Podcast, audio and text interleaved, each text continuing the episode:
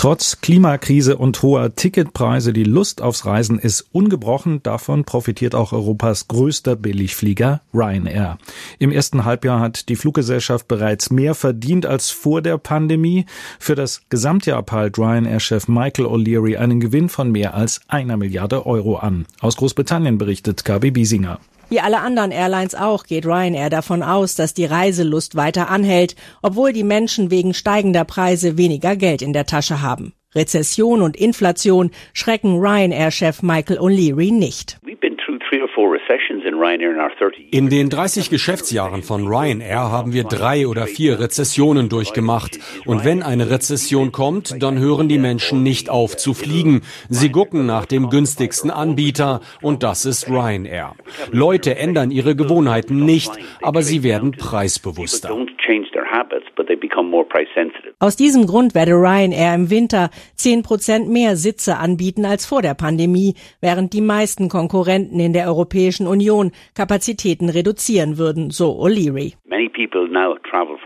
Geschäftsreisen haben wieder zugenommen. Leute reisen für die Arbeit, aber auch mit Blick auf Weihnachten. Es ist das erste Mal seit drei Jahren, dass man Freunde und Familie wieder ungehindert besuchen kann. Und das Interesse daran ist groß and there seems to be a very strong appetite to do so. Während die Konkurrenz-Airlines wegen Personalmangels im Flugbetrieb im Sommer massiv Flüge streichen mussten, konnte Ryanair mehr Tickets verkaufen als vor Ausbruch der Pandemie.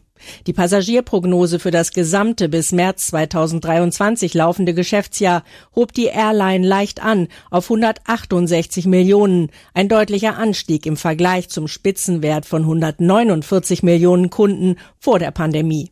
Während in Ägypten beim Weltklimagipfel über die Reduzierung von CO2-Emissionen verhandelt wird, preist O'Leary seine Flugzeugflotte als im Vergleich umweltfreundlich an.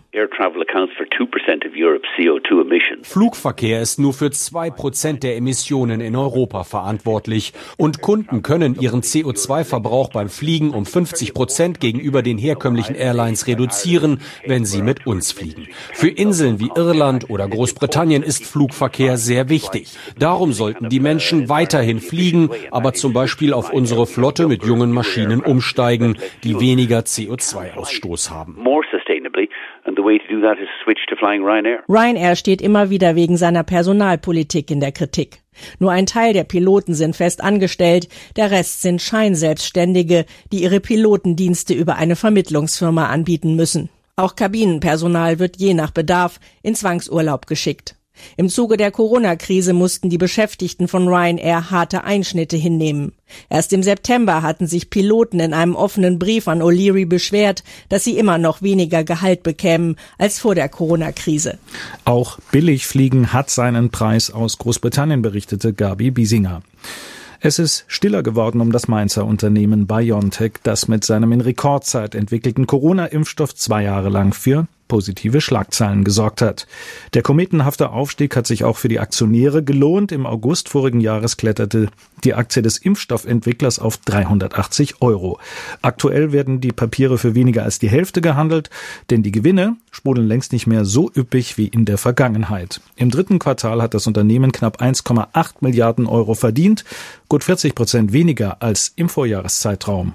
Dieser starke Einbruch erklärt sich, wenn man sich zurückversetzt in den Sommer 2021, als die Impfkampagne auf Hochtouren lief und die Menschen vor den Impfzentren Schlange standen. Das Bild hat sich gewandelt. Die Nachfrage nach dem ursprünglichen Corona-Impfstoff hat deutlich nachgelassen. Dennoch laufen die Geschäfte dank des Omikron-Boosters laut BioNTech gut.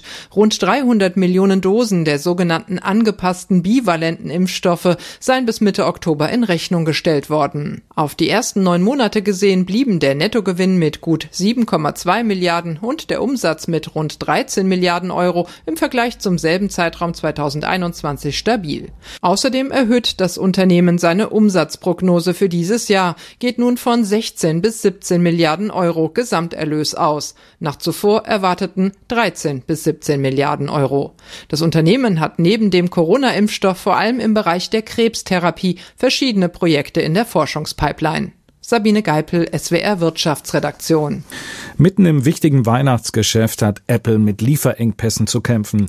Die Produktion des neuen iPhone 14 Pro wird von Corona-Einschränkungen in der Fabrik des chinesischen Zulieferers Foxconn ausgebremst. Nur ein Beispiel von vielen für die Folgen der Null-Covid-Politik in China.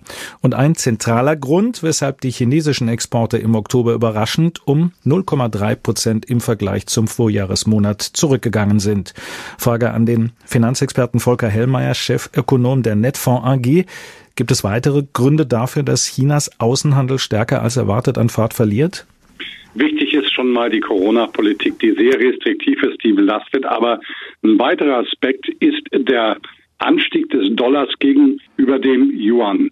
Die Zahlen, die wir hier veröffentlichen, sind auf Dollarbasis, also ein Rückgang der Exporte um 0,3 Prozent.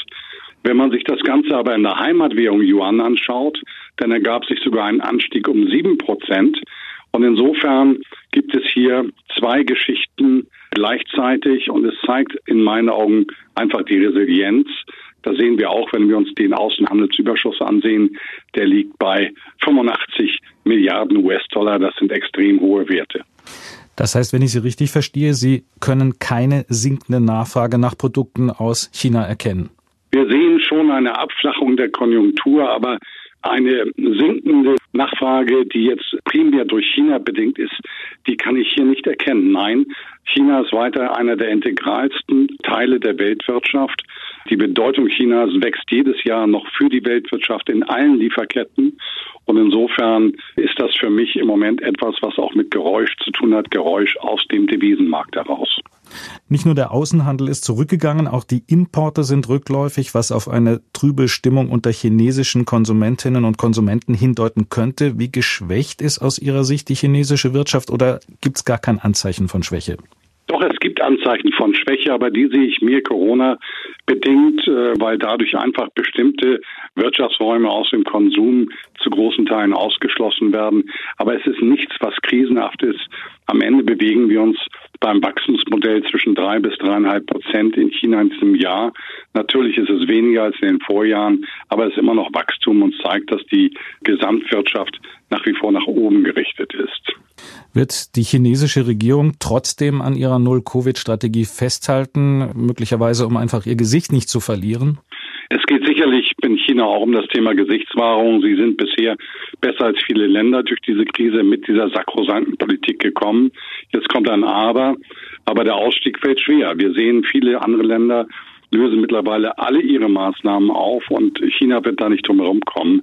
Die Nationale Gesundheitskommission hat jetzt kurzfristig einen Trendwechsel ausgeschlossen, aber mittelfristig, gerade in Richtung des nächsten Frühjahrs, sehe ich das sehr wohl auf China zukommen.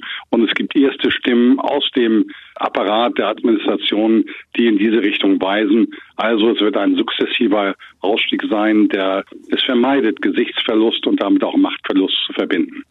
Vorerst ist im Winter mit einer weiteren Ausbreitung des Virus zu rechnen, damit auch mit weiteren Lockdowns. Müssen sich Verbraucherinnen und Verbraucher in Deutschland darauf einstellen, dass äh, Weihnachtsgeschenke aus China möglicherweise nicht rechtzeitig ankommen? Das ist eine Möglichkeit. Ich will dem noch nicht so weit vorgreifen, aber in meiner eigenen Firma hatten wir solche Erfahrungen, dass am Ende Schuhe für eine Marketingaktion dann ein halbes Jahr später geliefert worden sind. Sie waren aber immer noch okay. Danke an Volker Hellmeier, Chefökonom der Netfonds AG. Das Gespräch haben wir vor der Sendung aufgezeichnet. Der Handelsverband Deutschland setzt vor dem wichtigen Weihnachtsgeschäft auf ein Ende des monatelangen Abwärtstrends. Laut einer Branchenumfrage seien die Verbraucherinnen und Verbraucher wieder etwas eher zu Anschaffungen bereit. Und damit zur Börse. Der DAX hat einen guten Start in die neue Handelswoche hingelegt und ist zeitweise auf den höchsten Stand seit zehn Wochen gestiegen. In der Spitze war der DAX um über 0,8 Prozent gestiegen. Am Ende war waren es 13.534 Punkte, ein Plus von knapp 0,6 Prozent. Immerhin nach einer starken Woche zuvor. Es kommen von überall Signale der Entspannung an den Aktienmärkten. Auch in den USA läuft's recht gut. Bis zum frühen Abend hatte der Nasdaq zwar stagniert, der Dow Jones aber um 0,6 Prozent zugelegt. In den USA stehen in dieser Woche die Zwischenwahlen an. Offenbar scheint ein nicht unwahrscheinlicher Rechtsruck den Börsianern nicht die Laune zu verderben und auch die Verbraucherpreise werden erneut eine schrecklich hohe Inflation nachweisen. Aber irgendwann geht's bergauf, vielleicht schon 2023, da möchte niemand hinterherhecheln. Aber es kann auch ganz anders kommen. Die Börsen können auch wieder wie ein Kartenhaus zusammenbrechen. Die Lage ist nach wie vor alles andere als stabil. Der stärkste Wert im DAX blieb Covestro. Der Kunststoffproduzent stellt Investitionen zurück. Die Aktie gewinnt fast vier Prozent. Volker Hirt, ARD Börse, Frankfurt.